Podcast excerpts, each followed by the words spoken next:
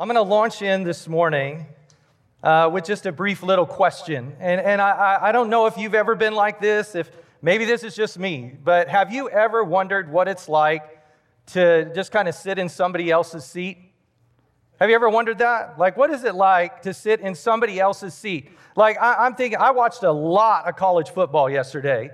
And, and, and, so, have you ever wondered, like, what it's like? You got 90,000 fans, you know, screaming and yelling, and they're all amped up, and you're the star player. Everybody's watching what they're doing, how they're thinking, what they're going to. You ever wondered what it's like to be in that guy's shoes?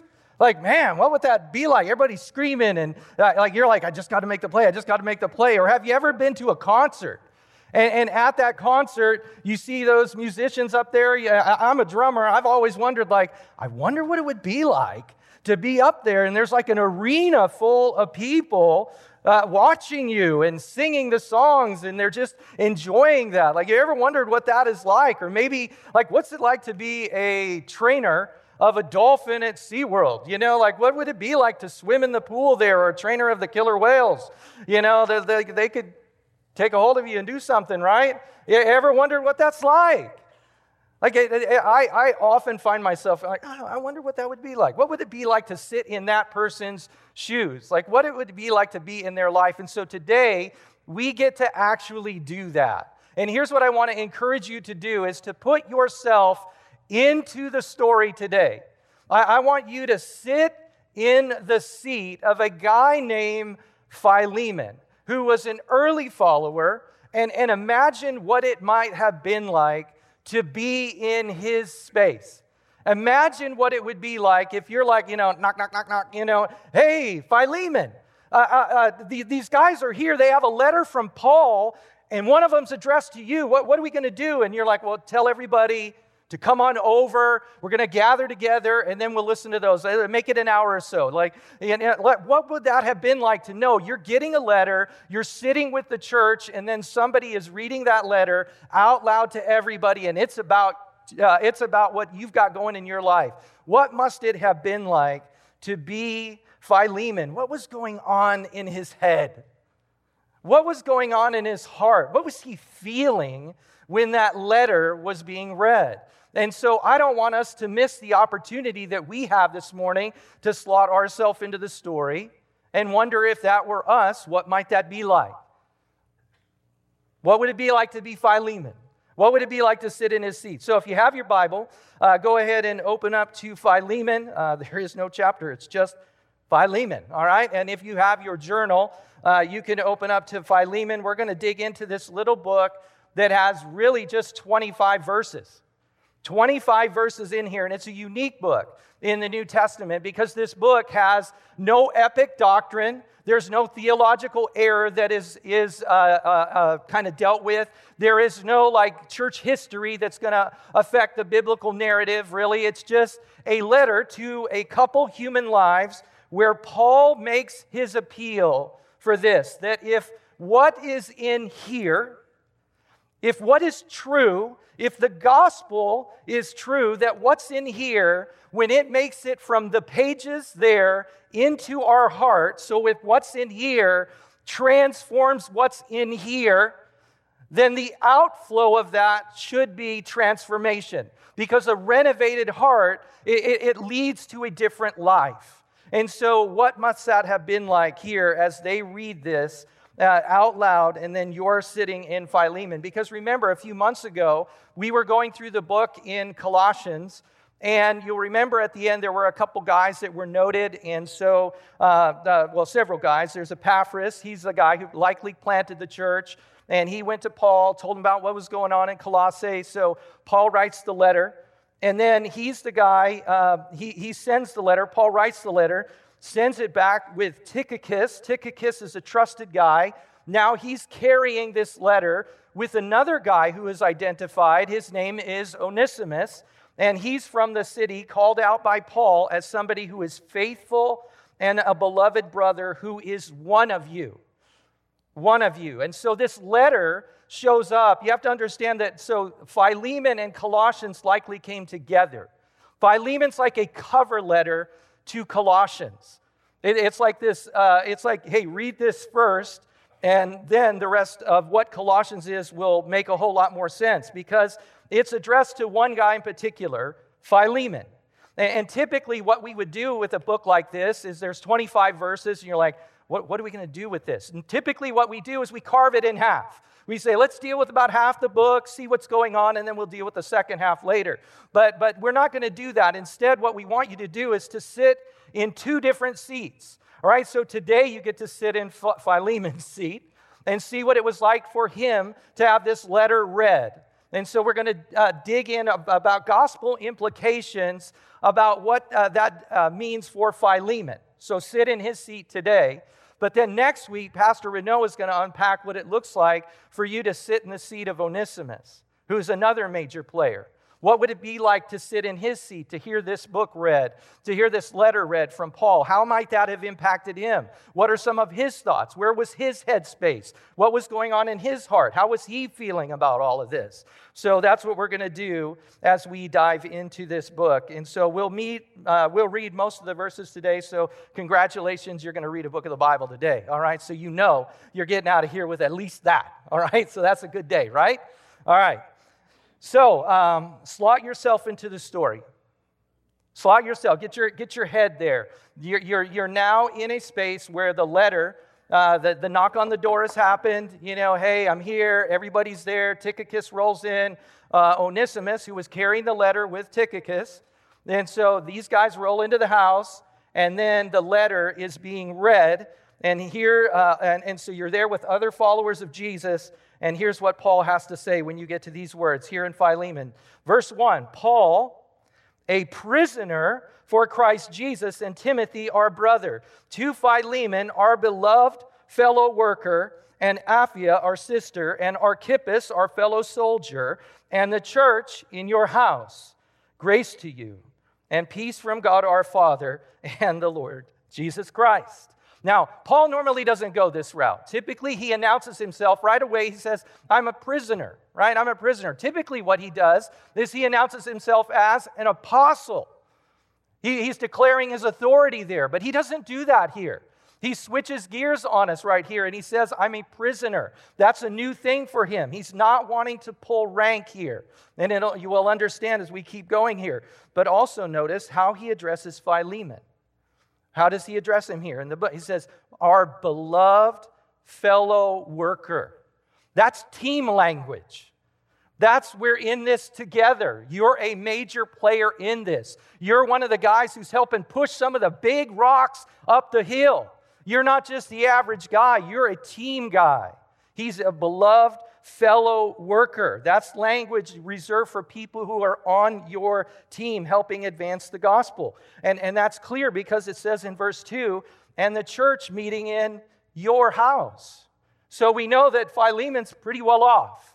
Because back in the day, if you had a house that was sizable enough to have the local church come meet in your house, then you probably had a little courtyard where people could come and gather, and then you could gather for things just like this, where the book is read or the letter from Paul is read, and you can have everybody there to hear it. And so uh, we, we have somebody who is taking their means, what they have been blessed with, and turning around and being a blessing with what God has blessed them with. He's being uh, very responsible with what he has been blessed with. And then Paul continues. He says, I, I thank my God always when I remember you in my prayers because I hear of your love and of the faith that you have toward the Lord Jesus for all the saints. And I pray that the sharing of your faith may become effective for the full knowledge of every good thing that is in us for the sake of Christ. For I have derived much joy and comfort from your love, my brother, because the hearts of the saints have been refreshed through you. Now, uh, let's go back to verse 5 there. Verse 5 says, Man, I've heard of your love for Jesus. So the vertical relationship is growing, and I've heard of your love for others, right? This is how it's supposed to be, right? Love God, love others. Jesus was asked that question what's the most important commandment? He says, Love the Lord your God with all your heart, soul, mind, and strength, and love your neighbor as yourself. All the law and prophets hang on these two commands. So love God, love others. This, he's doing that. This is his life. And, and, and right there, that's the transformation that I was talking about. Now, I mean, all throughout this book, you see Paul come back to challenge Philemon with this incredible truth that what is in the book, what the letter is explaining, the truth of the gospel, when it moves from pa- uh, words on a page and it begins to, to go down deep and, and into every crack and crevice of your soul, that when it starts transforming here, then the, then, then the outflow of your life is different. And we're seeing that in Philemon. He is living that out, right? It, it, is, it is what Jesus has done for us and in us that moves us to take this information, let it sink in here, and then it, it flows out differently. Our lives are lived differently, and that's what verse 6 is getting after. Verse 6, he says, I pray that the sharing of your faith, the sharing of your faith, that word sharing is a unique word.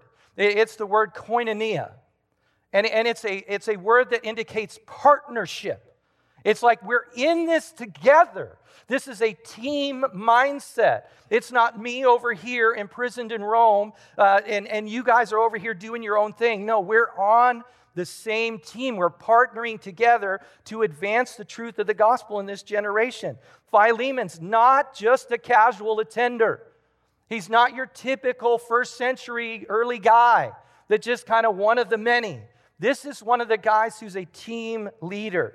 And, and, he, and he has been impacted by truth. He's a varsity level guy here. And the letter is coming to him, and he has been impacted by truth. But even though there is some good stuff going on in his life, there is still room for growth.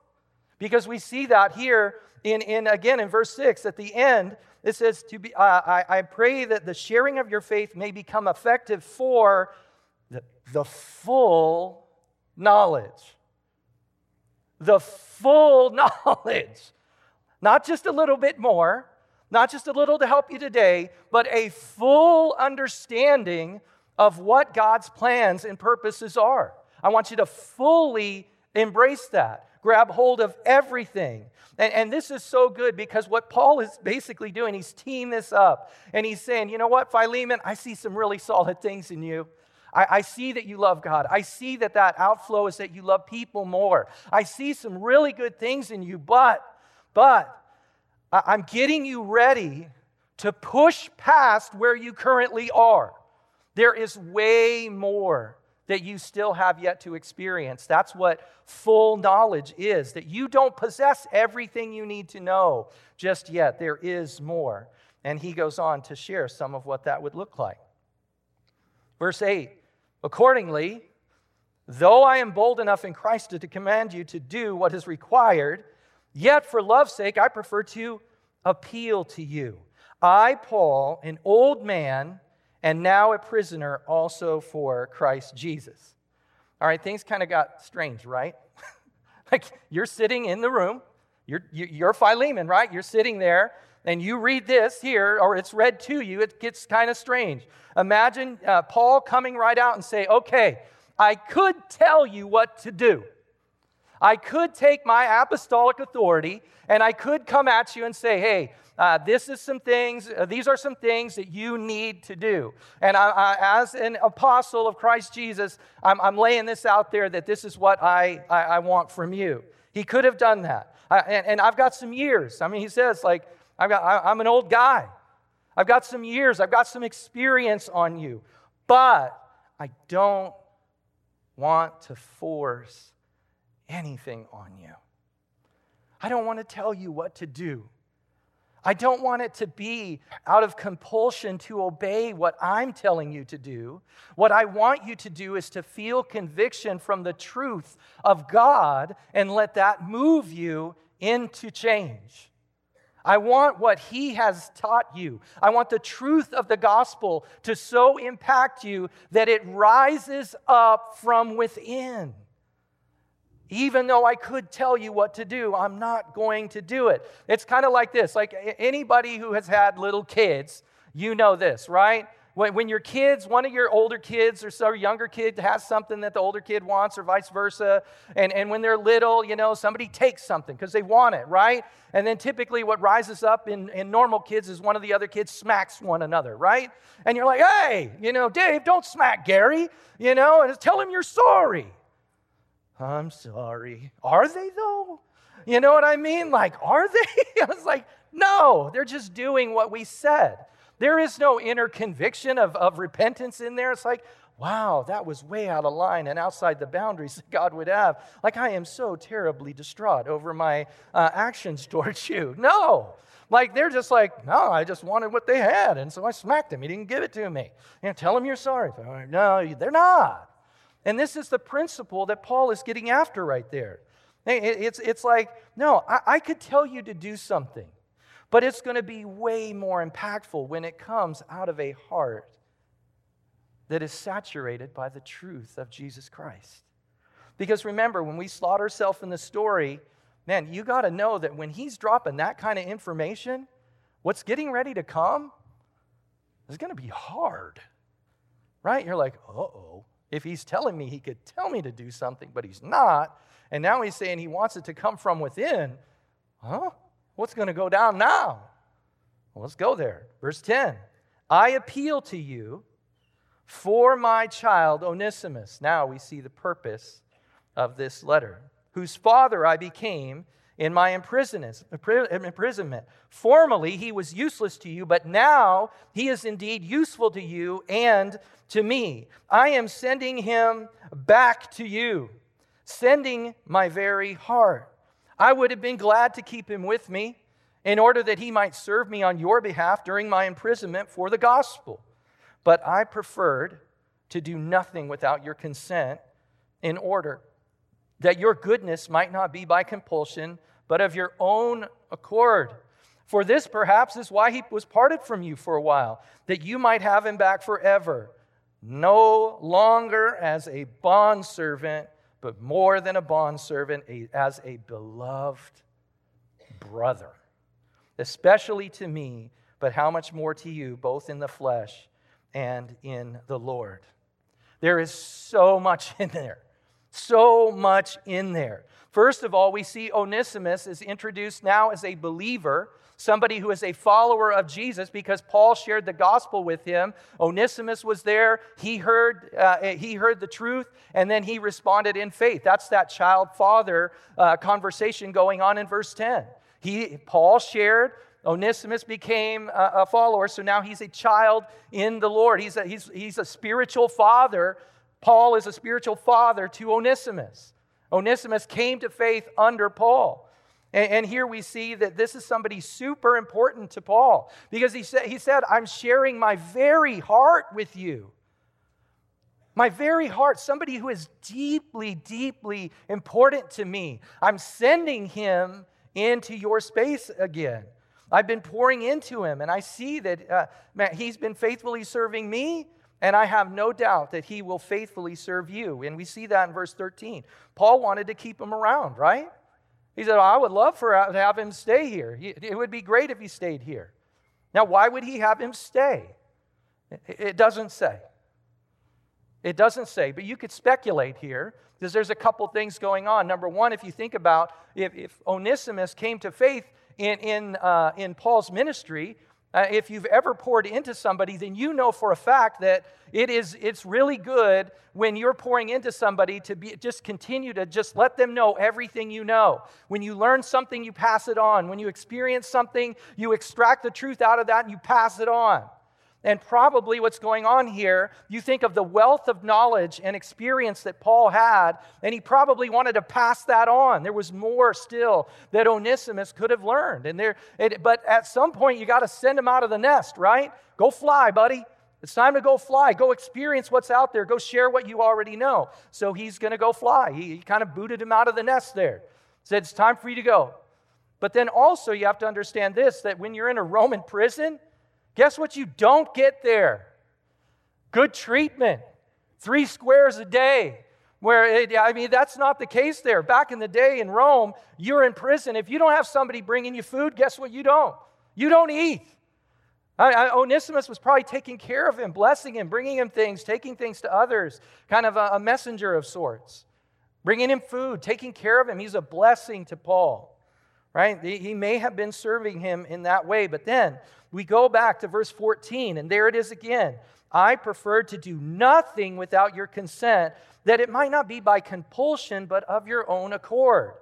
There it is again. He wants what he wants the gospel, the truth of Jesus to be so pounded deep down into the very parts of our soul that what naturally comes out is a transformed life. The, the things that we say, the things that we do, the attitudes we adopt, all of these things, these outflows of life, are transformed because of what happens inside that comes from right here in this book. The truth of the gospel, the ways of God, who Jesus is, and all that he has done should so profoundly impact our interior life that our exterior life is totally different.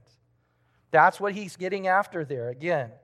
And then this is where Paul challenges Philemon, challenges him in verse, verse 15 and following the why of the letter.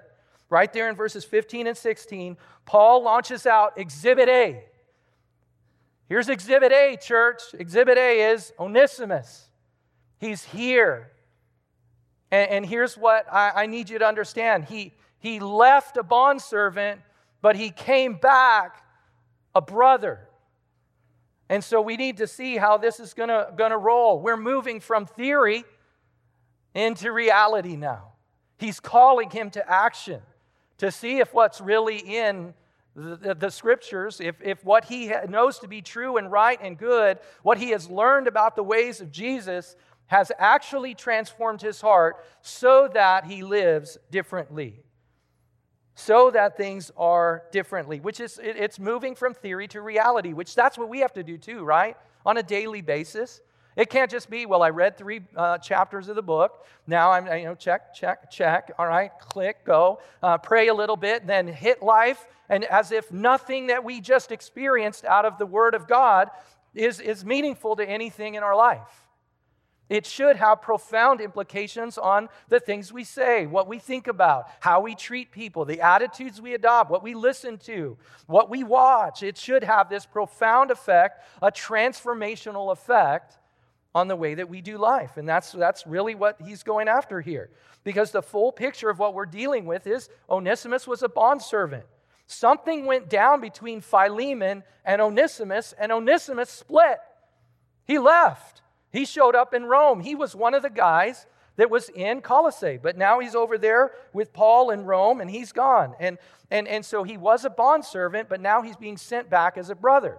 Now, I'm not going to get into all the intricacies of what a bondservant is and what, you know, like the, the whole slavery issue was back in the day. Not because I'm trying to dodge anything at all not trying to avoid anything. I'm just, uh, I, it's just noted in here what it is, and I want to talk about how that impacts Philemon. But next week, we're actually going to dive into that, as I said earlier. You're going to sit in the seat of Onesimus, and we'll talk through what a bondservant was, what, what slavery looked like back in the day. and we'll kind of unpack some of that and how the gospel is, is speaking to this guy named Onesimus and how it challenges him. But today, what we clearly see is that Onesimus was a bondservant. He left that way, but Paul is sending him back as a brother. A brother.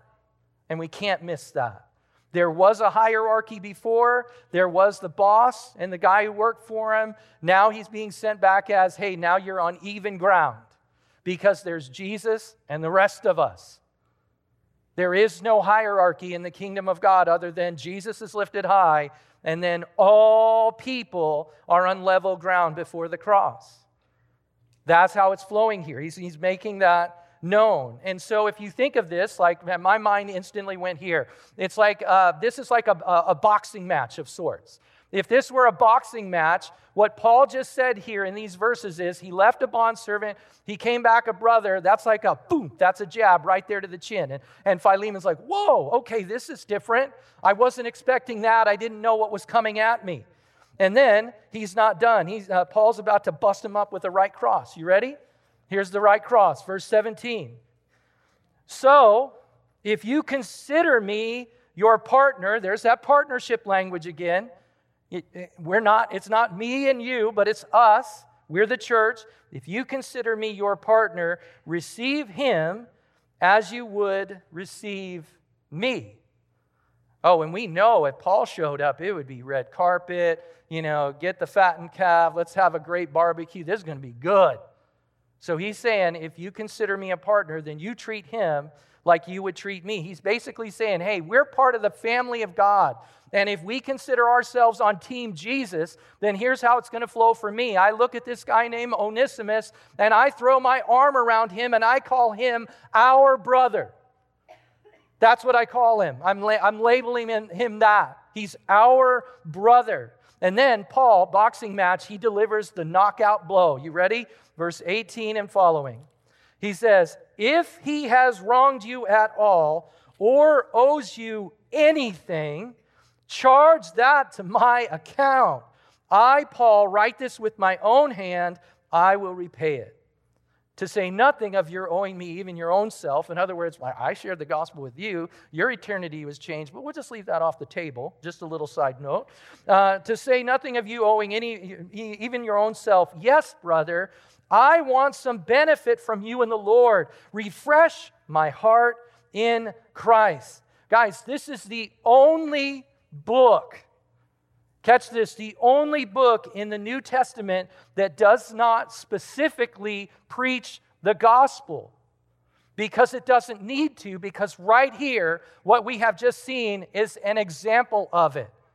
He is actually living it out. He is displaying it. He is modeling right here what Jesus Christ did for you and for me if we have put our faith in Him. That's what's going down right here. Basically, what you have Paul saying is he's like, Onesimus, he was a bondservant, now he's a brother. And so if he owes you anything, here's the deal, Philemon you pin his debt on me. If he owes you anything, I will pay it back myself. It's like this uh, promissory note. He says, I'm writing this with my own hand. Remember when you signed that car loan? When you signed that thing for your house and you're like, I promise to pay this back? That's what this is. It's a promissory note. He's saying, whatever that guy owes you, you pin that on me, which is an amazing example of what Jesus has done. Yesterday morning, I woke up about four o'clock in the morning, and I, just couldn't sleep. And, and, after studying this, man, I had a, a very profound moment in my walk with Jesus where I just came face to face again with the reality of my sin the laundry list of things that I had done, that I had said, that I had thought, and not only that, but the things that I will say and I will do and I will think, the, the, the crazy amount of stuff. And that Jesus, He comes with me before our gracious Heavenly Father and He says, Whatever He owes you, Father. You pin that on me. I will pay it. In fact, I did a couple thousand years ago when the full wrath of God was poured out on Jesus. He paid for all of my garbage. And I stand freely before Jesus, sinless, it's just, I've been justified. It's just as if I've never sinned. And, and a friend texted me this morning, it's not just that, but it's just as if I've always obeyed. I just started crying in my bed. It's like, what has been, I've been forgiven. I am free. And if you have placed your faith in Christ, that is your story too. That Christ comes before our Heavenly Father and He says, Whatever they owe you, whatever their sin debt is, pin that on me. I have repaid it. I have repaid it. Amen? This is Second Corinthians 5:21 that tells us for our sake he God made him Jesus to be sin who knew no sin so that in him we could become the righteousness of Christ. This is what we see being played out right before us. Guys, don't miss it. Don't miss it. He could have, Paul could have come in and said, All right, I'm, I'm using my authority. I'm telling you what to do. Here's how it's going to flow. This is how it has to happen. But instead, he says, No, no, no, no. I want the truth that God has revealed to so move from here to camp out in here and transform what comes out of you. A renovated heart always leads to a transformed life. The way that you live is going to be different because if it doesn't move from here to here and then out of here, then guess what will not happen? You will not call him brother. He will continue to be a bondservant. There will not be forgiveness. There will not be reconciliation. It's not going to happen. But if it does move from there to here and begins to go down deep into every crack and crevice of your soul and it begins to grow and produce fruit, then you know what's going to happen? A slave becomes your brother. Forgiveness happens. Reconciliation is in effect because that's what would happen if Christ were living in your space. That's what would happen. This is the, this is the way of Jesus. The debt is gone because you're living out of a renovated heart. Now, others can experience that transformation that you've experienced. It impacts real life stuff. It's not just words on a page, it's, it's rocket fuel to get us to move forward in our journey. That's what happens. There's where it's at. Got to see that in Philemon and Onesimus because remember, this is the cover letter. The cover letter that was attached to Colossians, which is all about reconciliation with God and reconciliation with each other. We've seen that. So they got to see it lived out in Philemon and Onesimus because imagine what reading that letter would have been like. Because when you launch that out right there, right, when you launch that out, like it needs to move from bondservant to brother, you hear all this unpacked. You're in Philemon's seat and you hear all this. What happens? What happens to you? Here's what I envision you get up out of your seat. The guy who ran away who used to be the guy who worked for you, who owed you something, you get up and you throw your arms around him and say, Welcome home, brother.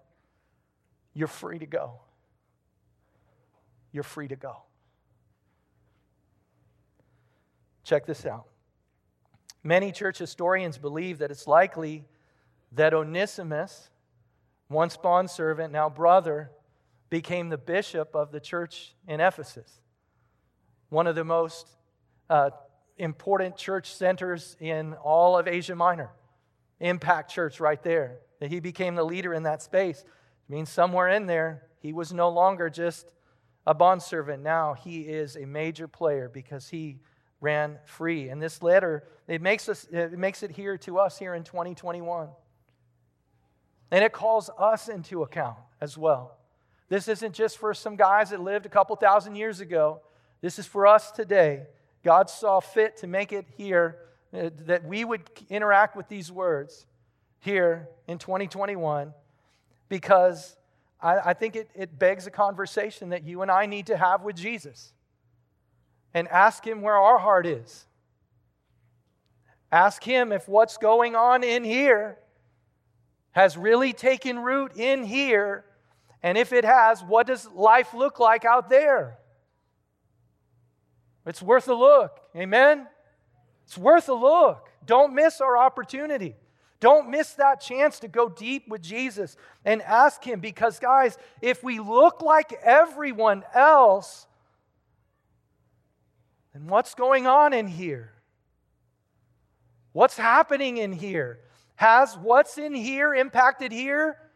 Because if it hasn't, then what's out there is we're going to look and walk and be like everyone else. But we've been called to be salt and light.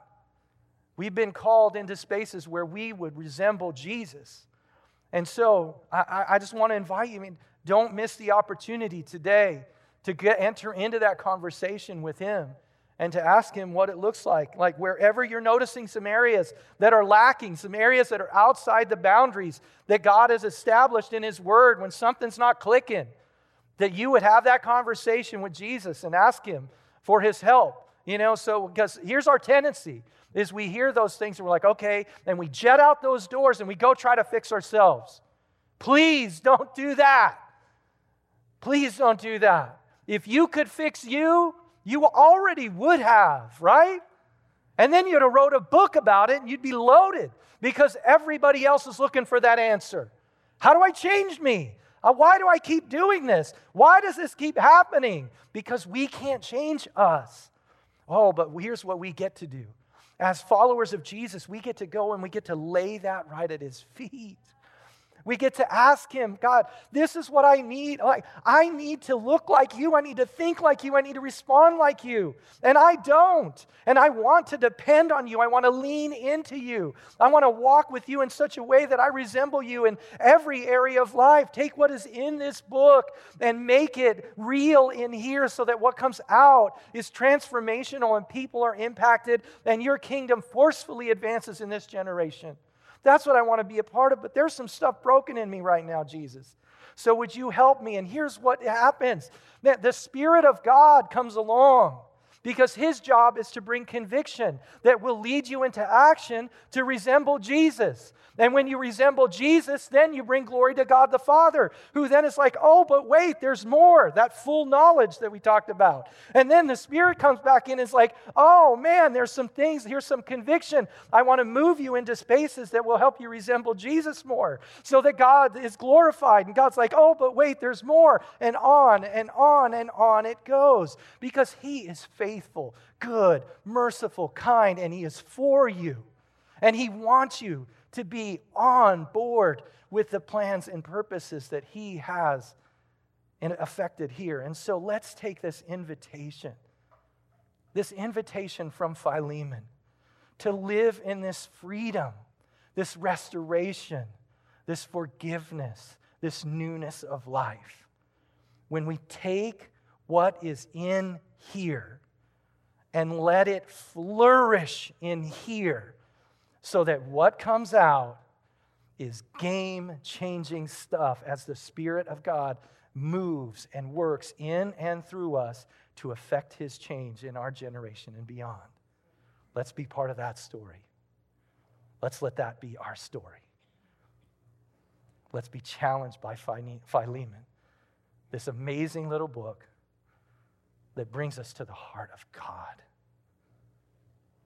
Let's pray.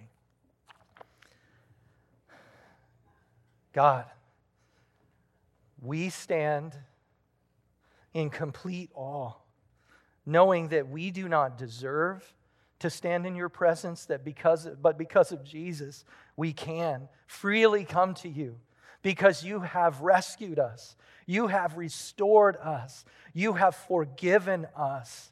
And now we stand ready to, uh, to, to go into the world and affect change for your fame and your sake, Jesus alone. And we know that we will find incredible joy in that. But we just can't change us. It's too, it's too hard. We don't know what to do, we don't know how to do it. But you do because you're the changer of human hearts. You're the lover of our soul. You're the one who came. You're the one who died the death that we deserve to die so that we could live in freedom and hope and life. And so now we follow you and we glorify you, Jesus. We lift you high. We make much of you. We want to set our affection and our attention on you so that we experience what you have for us. And so in these next few moments, we get to engage in song to declare some truth about you. We get to remind ourselves of the gospel. We get to declare that gospel to others. So, what pours out of our, our, mouth, may it be an overflow of what you have done inside, the interior work that comes uh, the, the, from the fuel that the scriptures are, that it just, it, it'd be like igniting a flame inside of us so that we walk out of here a different people, on mission for you, ready to go where you send us, to do what you've called us to do to make much of you, Christ. That's our privilege, our calling, our honor. Equip us to do that. Help us to surrender to you, to lean into you like never before, to have that hard conversation that if, if what's inside isn't quite there yet, that we would lean into you and experience you for the Savior that you are the, the, the life changer that you are, the one who offers mercy and hope. You have justified us. Now sanctify us by the power of your Spirit so that you are glorified, Jesus, and the Father is made known in this world so that people can experience salvation and rescue in you alone, Jesus. And it's in your name we pray. Amen.